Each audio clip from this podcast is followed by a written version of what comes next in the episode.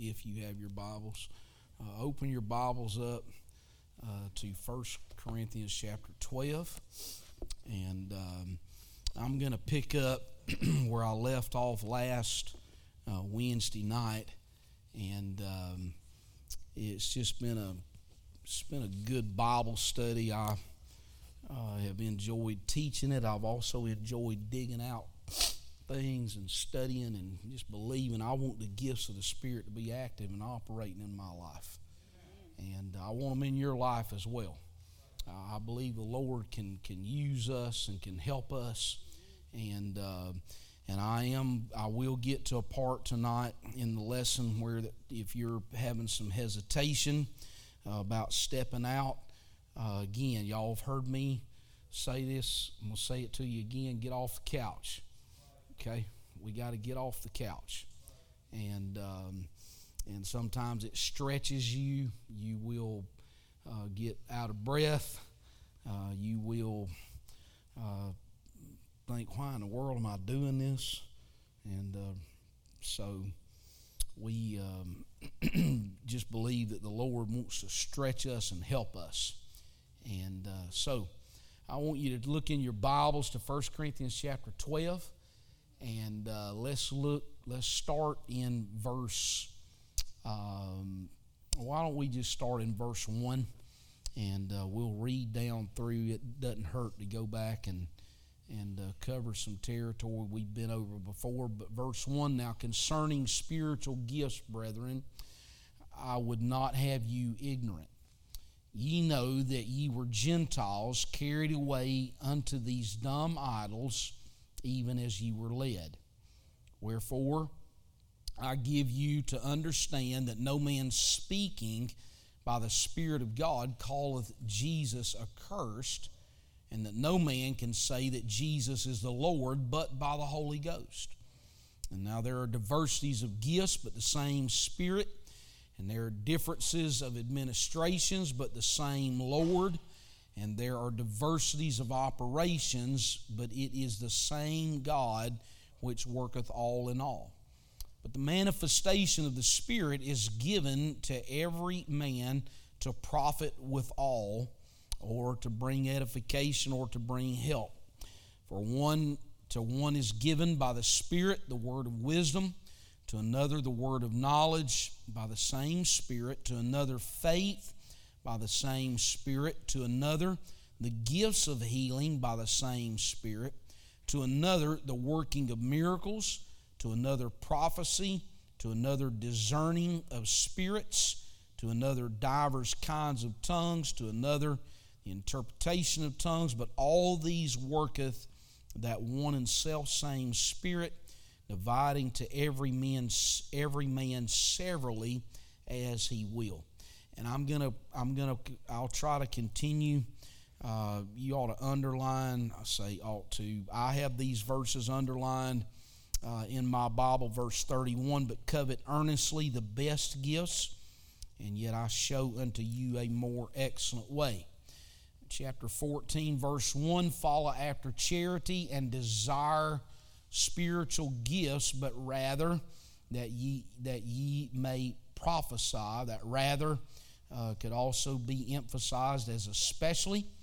And uh, that's not just anointed preaching, uh, that is also operating in the prophetic gift. And then in verse 12, even so ye, for as much as ye are zealous of spiritual gifts, seek that ye may excel to the edifying or encouraging of the church. And then I want you to look uh, in verse 39. The Bible says there, Wherefore, brethren, covet to prophesy and forbid not to speak with tongues. And so we have an opportunity to, to really uh, to pursue uh, the gifts. Uh, there was a man that used to come to our church years ago. He's passed on now.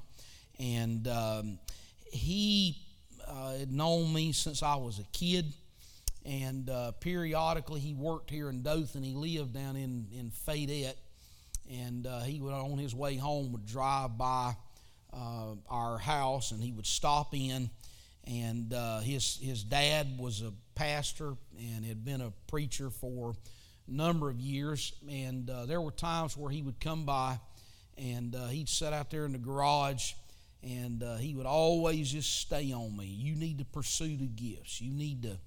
Uh, you need to go after the gifts. The gifts are for us, and the gifts so on and so forth. And I'll be honest with you, there were times where uh, that given the condition of his life, I kind of let it go in one ear and out the other uh, because it was, uh, it was, um, he lived an interesting life. And, uh, and yet there was something to what he was trying to say that, that we ought to pursue and we ought to go after spiritual gifts in a way uh, that the Lord would be able to touch. Brother Pierce, you want us to pray for you? Let's pray for Brother Pierce. Why don't you stand with me?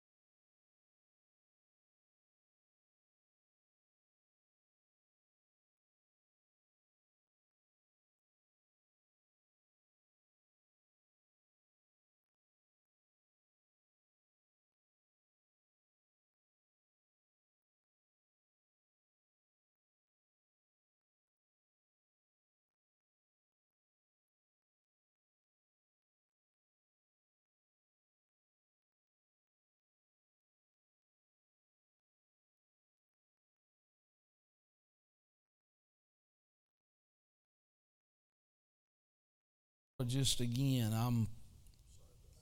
Oh no, no need to apologize, brother Pierce. You're gonna look for opportunities for the Lord to to work through us, and uh, I, I, I just believe that the Lord's with us, and uh, so we ought to again just believe in the gifts of healing. Believe that the Lord can can touch and and do that. Amen. And. Uh, so this this man would would tell me I needed to pursue the gifts, and uh, I suppose that sometimes perhaps the motives for pursuing the gifts uh, is in itself people are after them for various reasons, and uh, some of it is so they can get uh, if we want to call it stage time or platform time or whatever you want to call it. Uh, but we just know that the gifts of the Spirit ought to be able to be operating in our church and and that that the Lord can help them. And so again, I want you to pursue the gifts of the Spirit. And yet at the same time, test your motives uh, and and just make sure that you're not doing it so that there's going to be a, a sense of a showcase because that's not what that's not what the Lord. Keep in mind what Paul said at the end of 1 Corinthians 1 uh, he talked about the fact about how that no flesh uh, is should glory, and and that's what we're that's what we need the gifts of the Spirit in operation. But let's look. I'm going to uh, pick up. Uh, we mentioned last week the word of wisdom, and uh, we were going through the part in Acts chapter eight where that Philip, in the midst of a revival there in Samaria, uh, that he got directions from an angel and that angel told him to go and specifically go to a specific place in the middle of the desert. And it was there that he met uh, that, um, that man, uh, Ethiopian eunuch, and, and the Lord used that, and that Ethiopian eunuch was converted. And so now let's look at another part. Acts chapter 10 uh, is another example that I believe could, could work well uh, in this turn to Acts chapter 10, and I want to start in verse 9. I'm going to read this out of the, the Amplified Version, so it may be a little different. Uh, well, it certainly will be different from what if you've got a King James. But it's another example um, of the word, the word of wisdom at work with the household of Cornelius, who was a Roman centurion. And uh, he was a man that God was going to use. He was going to uniquely open up. Some say that uh, Cornelius was the first Gentile convert. I believe the first Gentile convert actually was probably the, those were found in Acts 8, the Samaritans that were there. They were not uh, truly Jewish, but, but a lot of people look and say that Acts 10, where Cornelius was kind of the uh, part of that. But the Lord is working on both ends of that situation. And the Bible says in verse 9, the next day, as they were still on their way and were approaching the town, Peter, and who is that? These men that Cornelius uh, is sending down uh, to Joppa to bring Peter to his house. Peter went up on the roof of the house to pray about the sixth hour, but he became very hungry and wanted something to eat. And while the meal was being prepared, a trance came over him, and he saw the sky opened and something like a great sheet lowered by the four corners descending to the earth.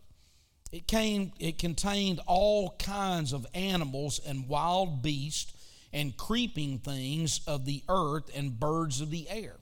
There came a voice to him saying, Rise up, Peter, kill and eat. But Peter said, No, by no means, Lord, for I have never eaten anything that is common and unhallowed or, un, or ceremonially unclean. And the voice came to him again a second time What God is cleansed and pronounced clean, do not you defile and profane by regarding and calling common and uncalling common and unhallowed or unclean. This occurred three times, and then immediately the sheet was taken up into heaven. Now, Peter here is kind of struggling uh, with his Jewish roots. He knows the law. Uh, he knows that whenever he sees these animals, that he's not supposed to eat those animals. But here's what the Lord is doing the Lord is using that as an object lesson. He's helping him to be able to see that there's a transition that's taking place and that now the Lord is going to reach in to what Jews had commonly looked at uh, as unclean, out of place, vile, heathen, uh, whatever you want to call it and uh, and it literally it it it had a strength. The law had a stranglehold that had gotten a hold of of Peter, and uh, and yet again Peter uh, changed everything whenever he understood that the Spirit was working in the life of Cornelius. Look down to verse twenty seven. Uh, of Acts chapter 10. The Bible says there, and as Peter spoke with him, he entered the house and found a large group of persons assembled. And he said to them, You yourselves are aware how it is not lawful or permissible for a Jew to keep company with, or to visit, or even to come near, or to speak first to anyone of another nationality. But God has shown and taught me by words that I should not call any human being or any human being common or unhallowed or ceremonially unclean. Therefore, when I was sent for, I came without hesitation or objection or misgivings. So now I ask for what reason you sent me. Now, here's what's taking place the Lord is working on Cornelius. Cornelius was a good man. the Bible tells us in, in verse 2 he was a devout man. He feared God with all his house. He gave much alms to the people, and he prayed to God always. And the Lord appeared to him in a vision. And so the Lord is working on Cornelius's end, and then the Lord is also working on the other end of Peter. Peter's in Joppa, and then yet you've got this centurion that the Lord is working with there in uh, Caesarea and and he's saying I've, I've got to get these two people together. And so i'm going to begin to work. Now i'm just going to tell you this. A few years ago we had a, a man to come to our church and uh, he was a hispanic fellow. His name was roberto. And uh, he come to church uh, on a Sunday morning. And uh, when he got to church, of course, you know, we welcome guests and so on and so forth. And that was uh, back when I used to stand back at the back door. And uh, on his way out, uh, he he started his English was not the greatest in the world, but he started telling me, "I, I know you. I, have seen you before." And I'm I'm I don't. I tell I said no. I don't. I don't.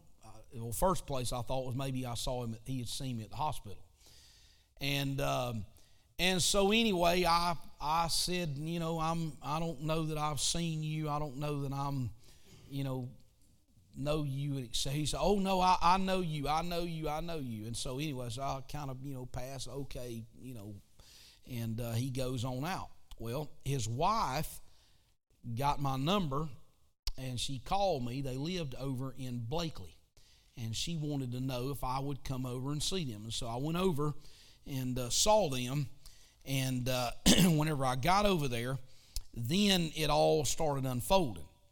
And she told me that Roberto had been looking for a Pentecostal church.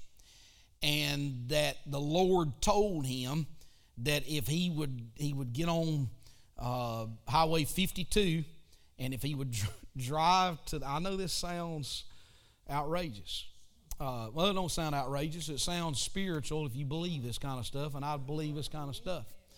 And the Lord told him, He said, if you'll drive all the way to the end of the road, Highway 53 or 52 east, and you'll drive to the end, you get to the circle, and you turn to the left, or turn to the, yes, turn to the left, and come all the way around to the farm center, and there's a church that's right there, and that's where you need to go.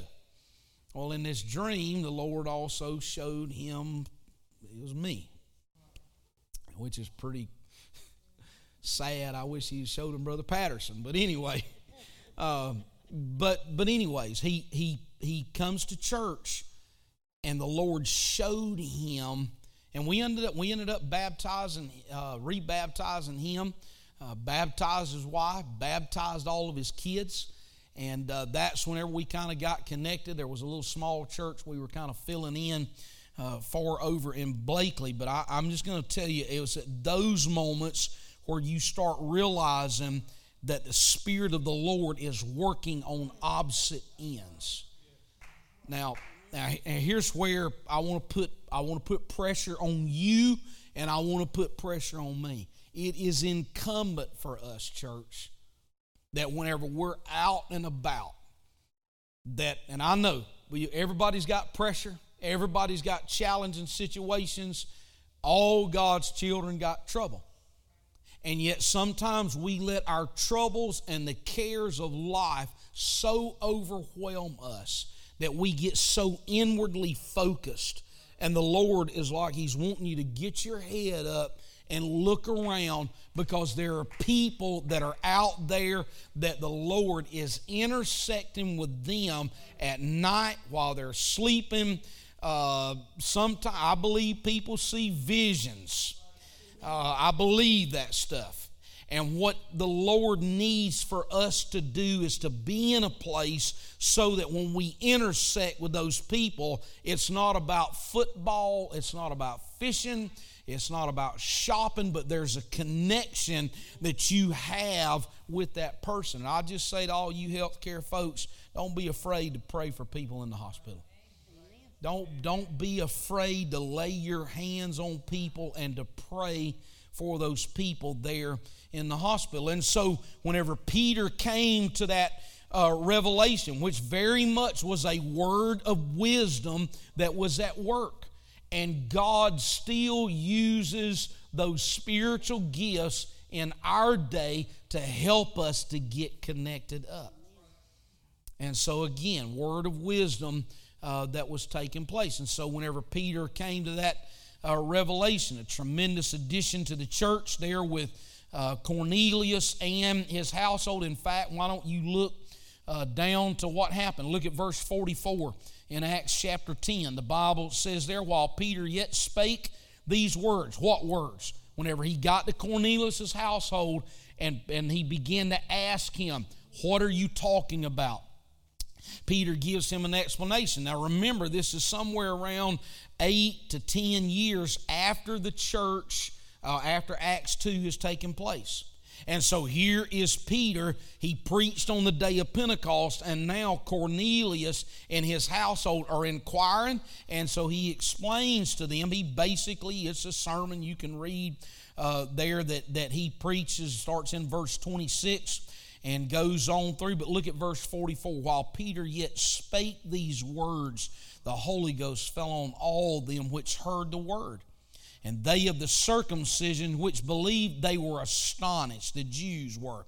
As many as came with Peter, because that on the Gentiles also was poured out the gift of the Holy Ghost. For they heard them speak with tongues and magnify God. And then answered Peter, Can any man forbid water that these should not be baptized, which have received the Holy Ghost as well as we? And he commanded them to be baptized in the name of the Lord, and then prayed they him to tarry certain days.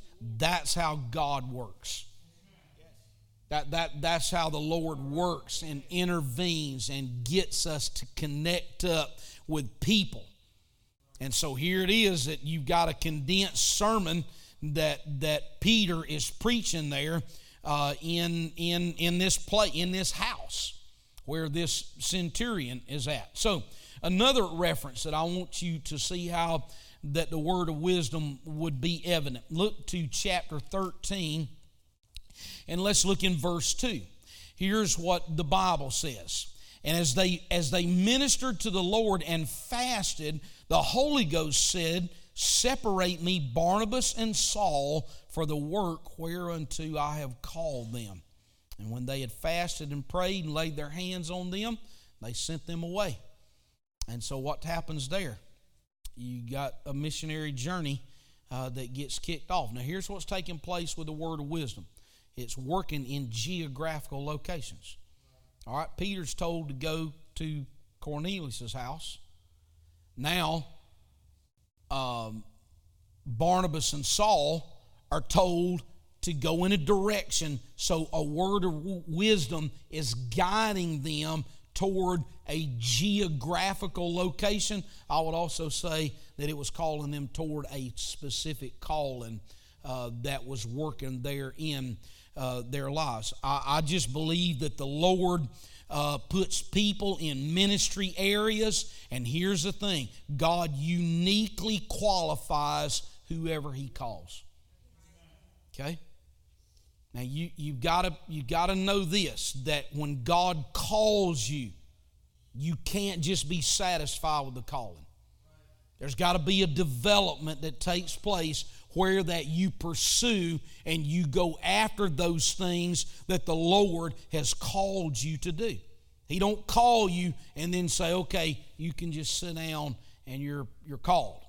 What he wants to do is he wants us to develop uh, these particular things. Now, I would also say uh, as well that sometimes.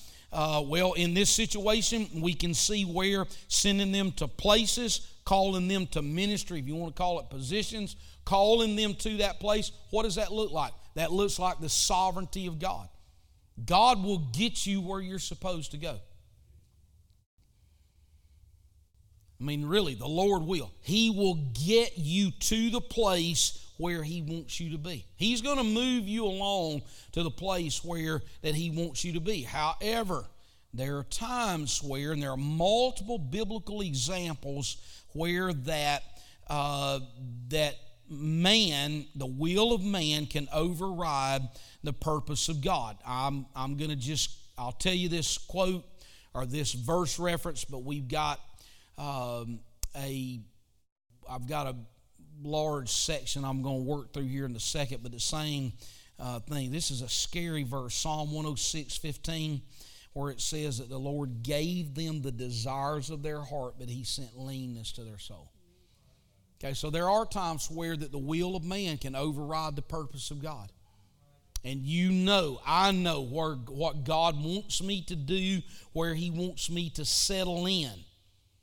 And yet, if I override Him because I'm stubborn and rebellious and cantankerous and, and won't do his will, then God's just going to, just like Ephraim, it's pretty scary in Hosea. Says, Leave Ephraim alone. They mix themselves with idols. And so the Lord's like, I'm done. I'm going to leave them alone. I don't want us to fall in uh, to that trap. So let's talk about the word of knowledge. Now, I mentioned last week, uh, and it's the deal of the rainbow. I know the rainbow has been abused, okay, but just work with this analogy, okay? It's good. Uh, used to, I used to see rainbows over the over the farm center. It was just over in that area, out that way, okay? There's eight colors in that rainbow, but when you look at that rainbow, they're blended together so that there's not really a, a distinction between those colors. That's the way the gifts of the Spirit operate.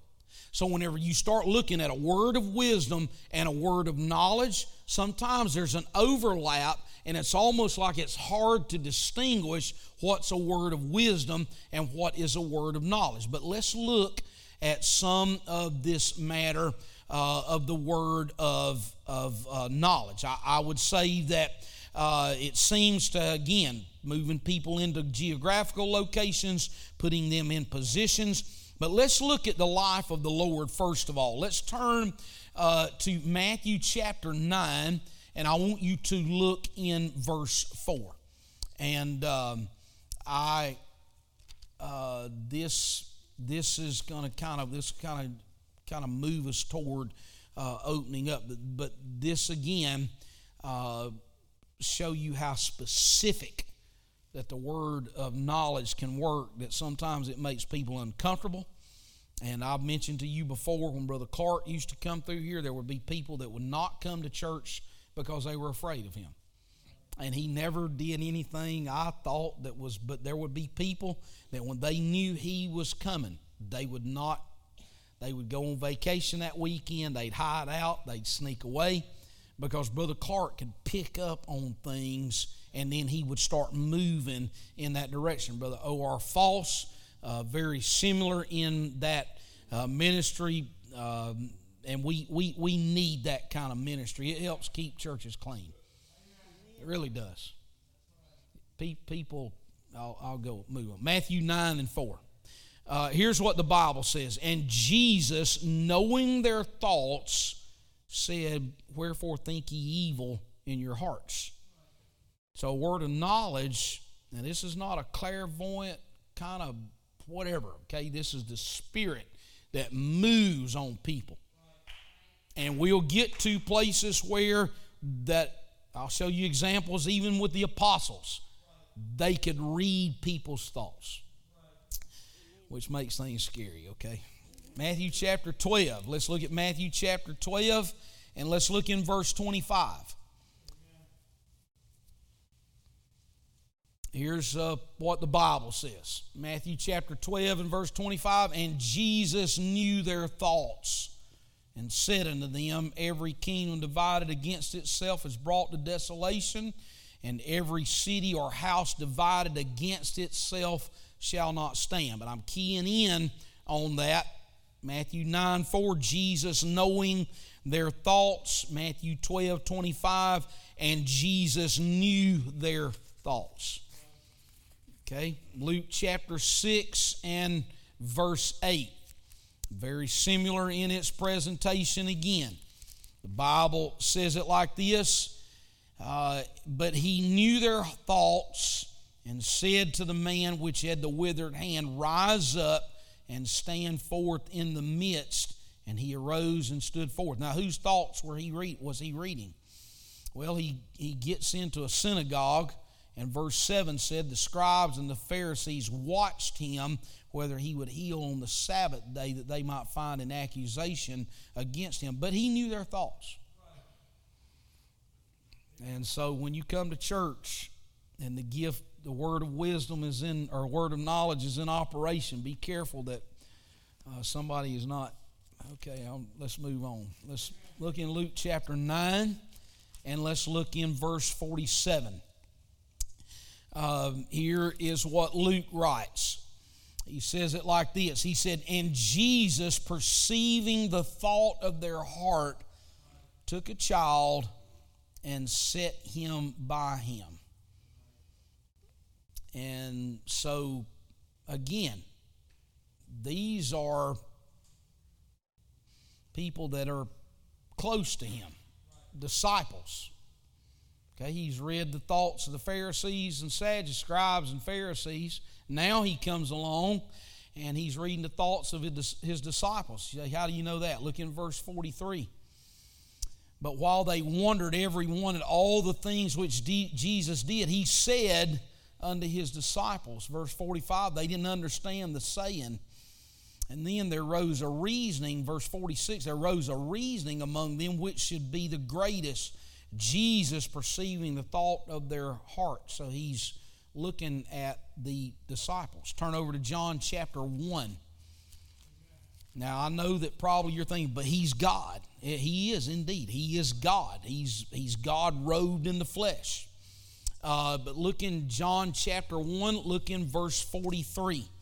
Here's what the Bible says. In the following, and the day following, Jesus would go forth into Galilee and findeth Philip and saith unto him, Follow me. Now, Philip was of Bethsaida, the city of Andrew and Peter. And Philip findeth Nathanael and saith unto him, We found him of whom Moses in the law and the prophets did write, Jesus of Nazareth, the son of Joseph. Nathanael said unto him, Can there any good thing come out of Nazareth? Okay, now who's he talking to? Talking to Philip. He's not talking to Jesus, but he's talking to Philip. And so Philip says unto him, Come and see. And Jesus saw Nathanael coming to him and saith, Behold, an Israelite indeed in whom is no guile.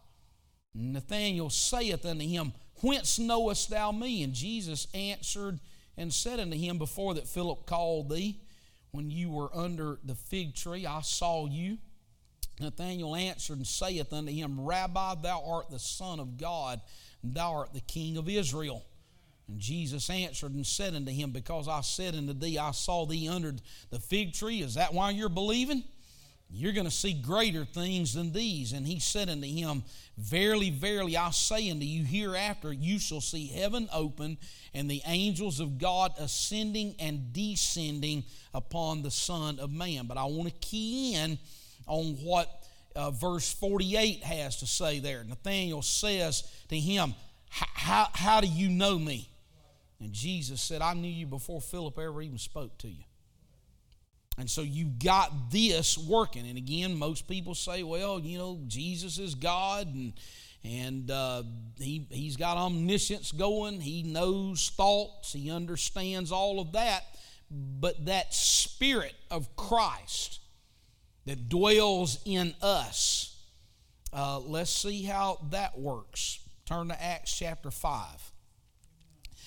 And uh, this is a very uh, scary story in the Bible, but it's also a great story uh, that shows us about how churches grow.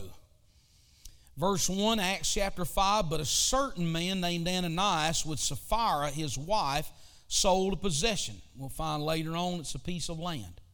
And kept back part of the price his wife also being privy to it, and brought a certain part and laid it at the apostles' feet.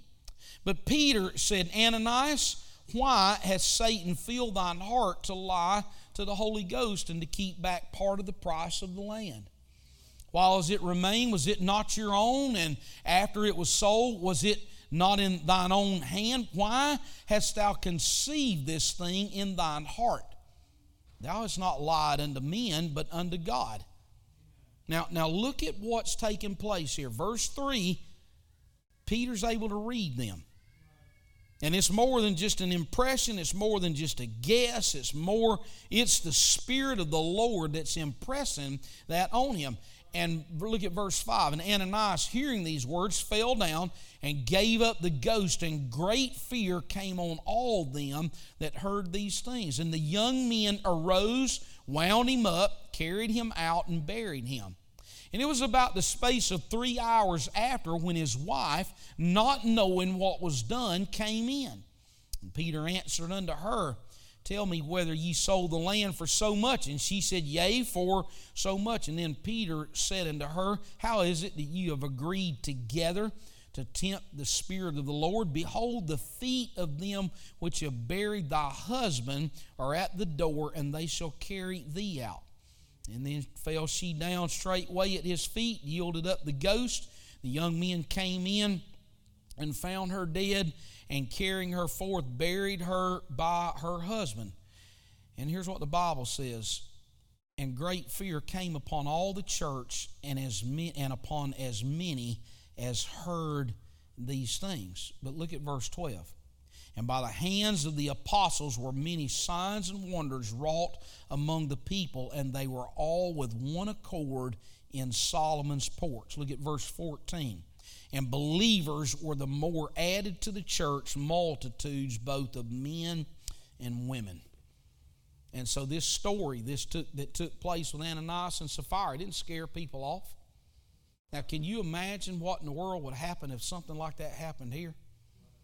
They get on Facebook. They got a cult down there at 1745 Codere Road. That's what it is. It's a cult down there. People falling out dead, falling out in that. But in that early day, you can see that these people had a fear of the Lord, and when that event happened, it added, the believers were more added to the Lord, multitudes, both of men and women. And I will say this that kind of activity keeps churches clean. It does. You say, Well, I don't want to go to a church like that. Well, if you want to be a part of a spotless, virtuous bride, then I say we want to embrace. See, that's the part where people say, oh, yeah, we're apostolic. But they don't want Acts 5 1 through 11. They want miracle signs, wonders, healings. They want rabbits pulled out of hats. They want all that other stuff, but they don't want this. They don't want the beatings. They don't want the jailings. They don't want that part, but we want all the fun stuff. Well, it's all one big, huge ball of wax. You, you take all of it. Because what is the Lord doing? He's building His church. It's not Brother Patterson's church, it's not my church. This is the Lord's church. And the Lord uniquely builds this church. And uh, so, again, a very striking and fearful example, not just of the gifts of the Spirit at work, but also apostolic authority uh, at work. It, it, was a reproving judgment from the Lord. Now, obviously, the, the Lord doesn't work like that all the time. He, he does not. Now, Brother Patterson mentioned here several weeks ago when he was teaching uh, one of his lessons in, in March that he talked about the revival that Verbal Bean went to up in Laurel, uh, Mississippi. Roy Lawrence was the pastor of that church. Both those men now have both passed away. They were elders, they've long since passed away. And he told the story about that janitor that come in there and uh, and said, Brother Bean said to him, we, We're going to have revival over your dead body.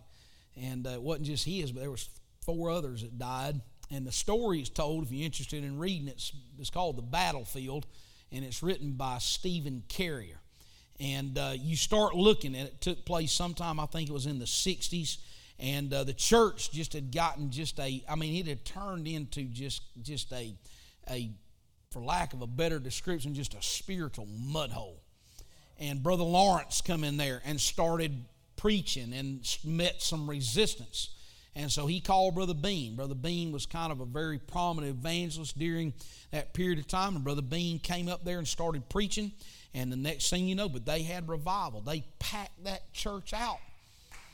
And the Spirit of the Lord worked and ministered in that. Whenever you start talking about revival and harvest, again, I've mentioned this before. Anytime we start having revival, count on this the crazies and the kooks are going to come out.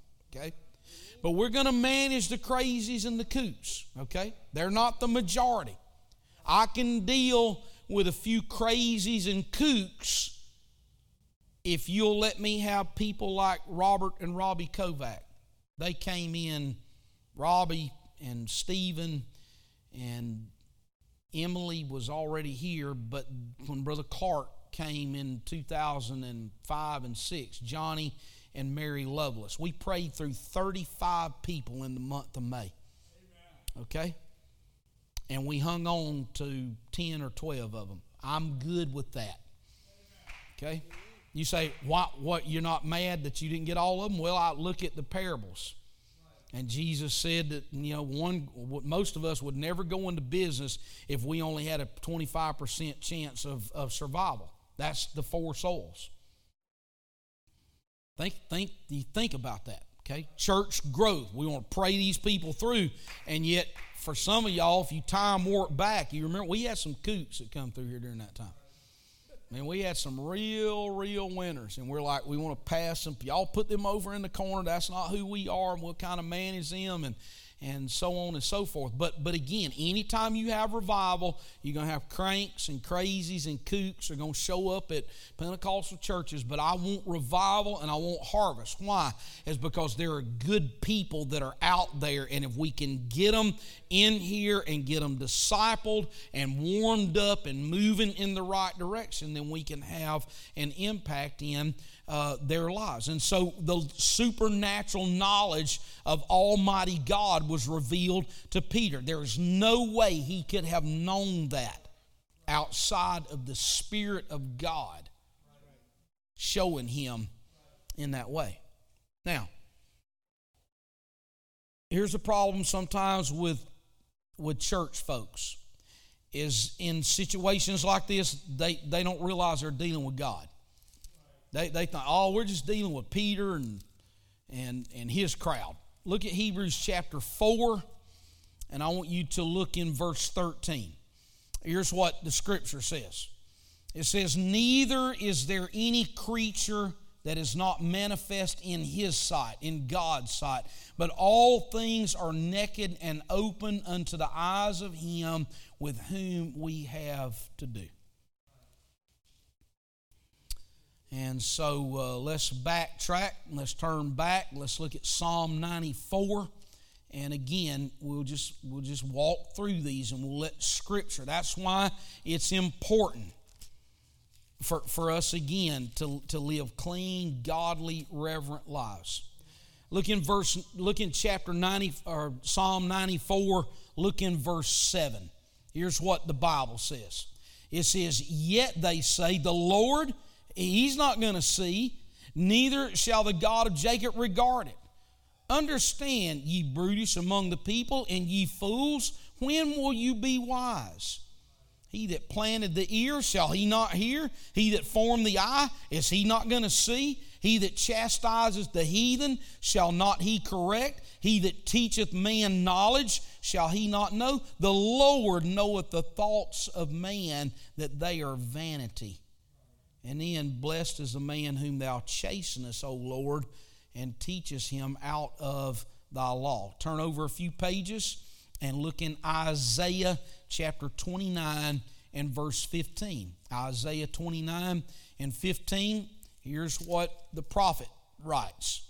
Uh, he says it like this He says, Woe unto them that seek deep to hide their counsel from the Lord, and their works are in the dark. And they say, Who sees us or who knows us? Surely your turning of things upside down shall be esteemed as the potter's clay. For shall the work say of him that made it, He made me not? Or shall the thing framed of say of him that framed it, He don't have any understanding? The Lord knows, and the Lord revealed that to Peter. Turn over to Jeremiah chapter 23. Jeremiah chapter 23, and let's look at verse 24. And I believe again that these are the ways that the gifts of the Spirit can, can operate in uh, the church. Uh, Jeremiah chapter 23 and verse 24. Um, it's this can, can any man or can any hide himself in secret places that I shall not see him, saith the Lord? Do not I feel heaven and earth, saith the Lord?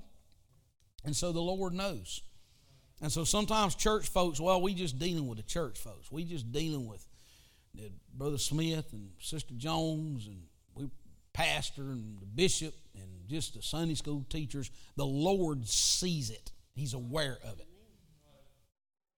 And I believe, again, it is crucial. Lord, help me to get my mind and spirit and he and hearing where that I, I that I honor the Lord. And one of the alarming things about the attitude of the modern day church, and there are multiple books that you can find on this. And in fact, I was at a preaching workshop here several weeks ago, and there were multiple books on this subject about the loss of the fear of the Lord uh, in in in this day. Look in Numbers uh, chapter fourteen and look in verse 22. Numbers chapter 14 and verse 22.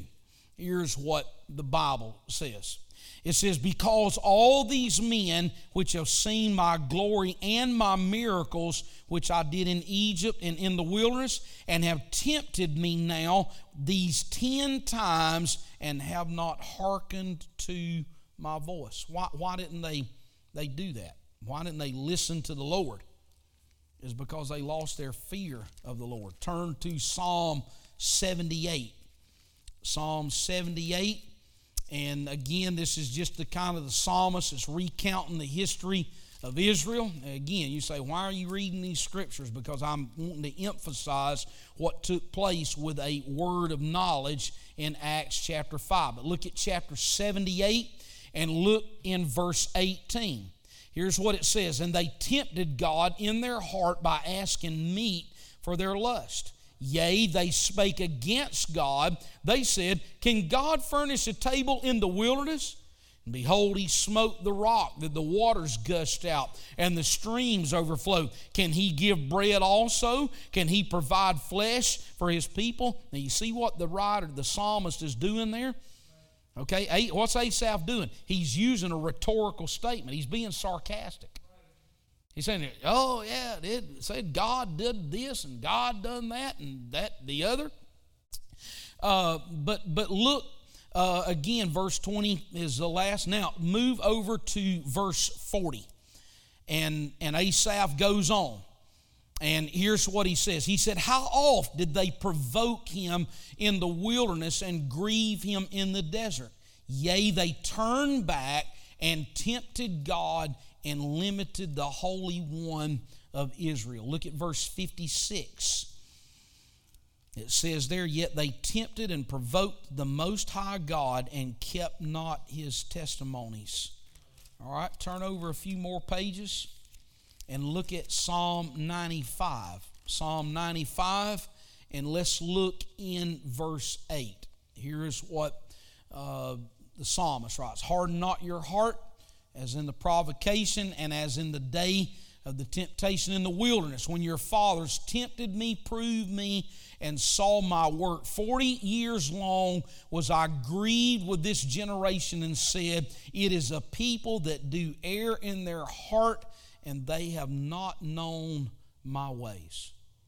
And then 1 Corinthians 10 9, if you're taking notes, talks about where they died in the wilderness because the serpents got out and started moving around. Now, I'm just going to throw this out here in case you are doing personal Bible study. If you say, Where in the world did you get all of those scriptures at? Well, what I do, and again, it's our, our day is, is made, I guess, made us lazy, but it's helpful and and that is, is if you got Bible software, and I use Logos uh, Bible software years ago. Sister Patterson, uh, it's been more than 25 years ago now. She said, "Go buy this and download it and use it." And so I started using it to start with. It was extremely complicated, and I didn't like it. And so, I, but I just kept working with it, and now I'm just telling you that thing is like a Rolls Royce. You just uh, now, I wish it would cough up sermons and spit them out, but it won't do that yet. Um, now, that G, chat AI chat GPT is coughing up sermons. It's not going to be coughing up sermons for me. But anyway, here's what I'm just saying. When you're doing personal Bible study, if you will use the treasury of Scripture knowledge, it is the most awesome cross reference tool that you can find for Bible study. And so, what I do is I took Acts 5 and I started looking at those spots where that it was talking about Peter perceiving in their heart, and it's got it out to the side. So, what you do is you use that cross reference tool and you're moving back and forth through the scriptures so that you're getting a wide variety and a, a large angle of what the scriptures having to say. So, that, that's just kind of if you're working for. Um, if you're working for or you're doing personal Bible study, okay? So you say, okay, well, Acts 5 is negative. That's a negative deal. That's true, if you want to call it like that. Let's look at a positive one. Look in Acts chapter 9. Turn over to Acts chapter 9. Does anybody off the top of their head remember what event happened in Acts chapter 9 without looking? That's right, Saul's conversion. Acts chapter 9, Saul's conversion. Okay? Again, I want you to get stuff in your mind. Acts 1, ascension. Acts 2, day of Pentecost. Acts 3, the lame man healed. Acts 4, they got thrown in prison. Acts 5, Ananias and Sapphira. Acts 6, the problem with the widows. Acts 7, Stephen's sermon. Acts 8, Samaritan revival. Acts 9, Paul's conversion. And again, please, I'm not doing that just to, I don't want to come across and I'm, oh, you're just showing off. That's not it, y'all. I want you to get the Bible. I want you to get it. I want you just to be able to just roll those chapters off and think through. And it's a matter of just spending time with Scripture. And you say, well, you're full time. You're right but I haven't been full time my whole life. I remember slogging it out at the hospital and staying up late at night and studying after the kids were going to bed and Teresa was going to bed and like staying up late. I got to get this book in my life. It's more important than all the money in the entire world. Okay? And I just want you, I want marked up Bibles in this church. I want Bibles that are pages that are that are look like they're read. Bibles are not showcases for your bookshelf. My goodness. We must have prayed for a long time. It's already 8:30. uh, how in the world? All right. So Acts 9 is a positive example. I'm just I'll just run through that real fast and I'll pick back up next week. But here's the upside, okay? You remember Saul's on his way to, to kill him. He's going to Damascus to get a hold of the church. I love what Luke writes. He says he created havoc in the church. He's going up there to get them. The Lord strikes him down with a vision, and then he finds Ananias. Now, get this about Ananias Ananias is not a preacher, he's not a pastor, he's not a spiritual giant, he's a disciple. But he's a godly man. And here it is the Lord tells him, Look, exact location. He gives him the address, he gives him the guy's name, and he tells him, Here's what I want you to do go down there and talk to him and tell him. Now, this is another part we don't like. Go tell, don't tell him he's going to write 13 New Testament books, and if he wrote Hebrews 14, don't tell him he's going to take four missionary journeys. Don't tell him he's going to start churches all over the world. Don't tell him there's going to be miracles, signs, and wonders that's going to come from him. Don't tell him that. You go tell him he's going to suffer greatly for my name's sake. Y'all get that? He didn't tell him about all the successes. He said, Go tell him he's going to suffer. And then Ananias gets in that part and starts backtracking. But Lord, Lord, is this really you? This guy is a killer. He's a, he's a murderer. If I go up there, there's a good chance he's going to throw me in prison or have me beheaded. Okay? Now I've got a part in here too about if you start if you start down this trail, that you feel like, okay, I want the Lord to use me with the gifts of the Spirit, then here's what's going to happen. The first time that the Lord impresses something on you, you're going to start, Lord, I, that surely that's not you telling me that. Surely that's not that. I, that's just my flesh. That that's just that's just me. Okay, but you're in good company, and I've got a boatload of scriptures for you. Okay, I've got Ananias Moses, Jeremiah, Jonah. Multiple people in the Bible said the same thing in their time frame. So why in the world should we get to the 21st century and we're like, but but but Lord, I, I know this is not you. I know, Lord, I had too much pizza before I went to bed last night. I know I should not have been reading that Joel Rosenberg book before I went to bed. I know that's Christian fiction. I know, Lord, I should have should have not been doing all. I know this can't be you talking to me. Okay? I'm to say two things to y'all, okay? Stop it and get off the couch. Okay? God wants to use you. And if you keep trying to reason with your flesh and you keep trying to say, oh, the devil's got, just listen, stop it. If you will give yourself to prayer, if you will be filled with the Spirit, if you'll get in the Word and get some confidence in your step, you won't be second guessing. And here's what will happen the first time that the Lord uses you like that, then what that does is that increases confidence. But also know this the first time the Lord does that, the devil's going to come after you. I call it the Ai principle. We get to heaven, there will be no clocks, and I'm going to be on a corner somewhere. They may not be but two or three there, but I'm just telling you now, I'm going to be doing what I'm doing right now tonight in heaven, okay? I lost my train of thought. Um, let's stand.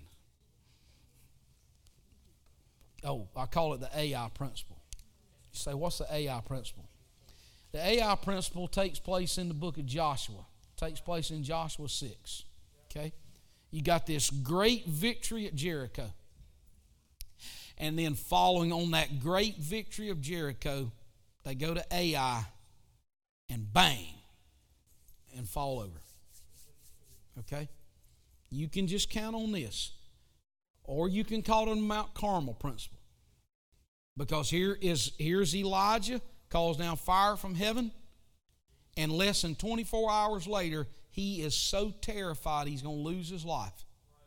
Just know this if God uses you, there's an Ai that's waiting on you, and there's a Jezebel that's waiting on you. But you don't need to let Ai choke you down, and you certainly don't need to let that nasty rascal Jezebel choke you down. You, you, you need to walk confidently and do the will of God. Amen. Amen. Lord, I thank you for your word. I, I thank you, Lord, for this prayer time that we've had here tonight. Thank you, Lord, for the singing. I pray, God, that you would minister, Lord, in the hearts and lives of every person, God, that's come to this Bible study.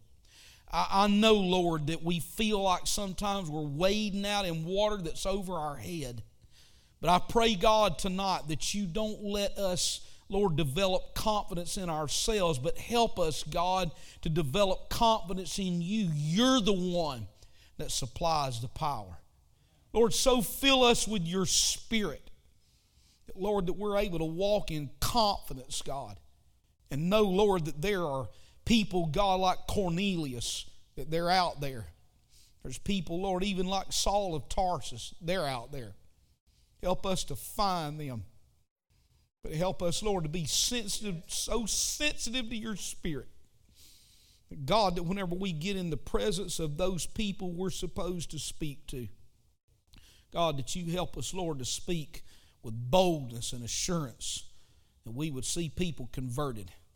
In Jesus' name we pray. Amen. Amen. Lord bless you. Thank you for coming to Wednesday night Bible study. Friday night, 7.30, prayer. Church will be open for prayer Saturday night. Bring somebody to church with you Sunday.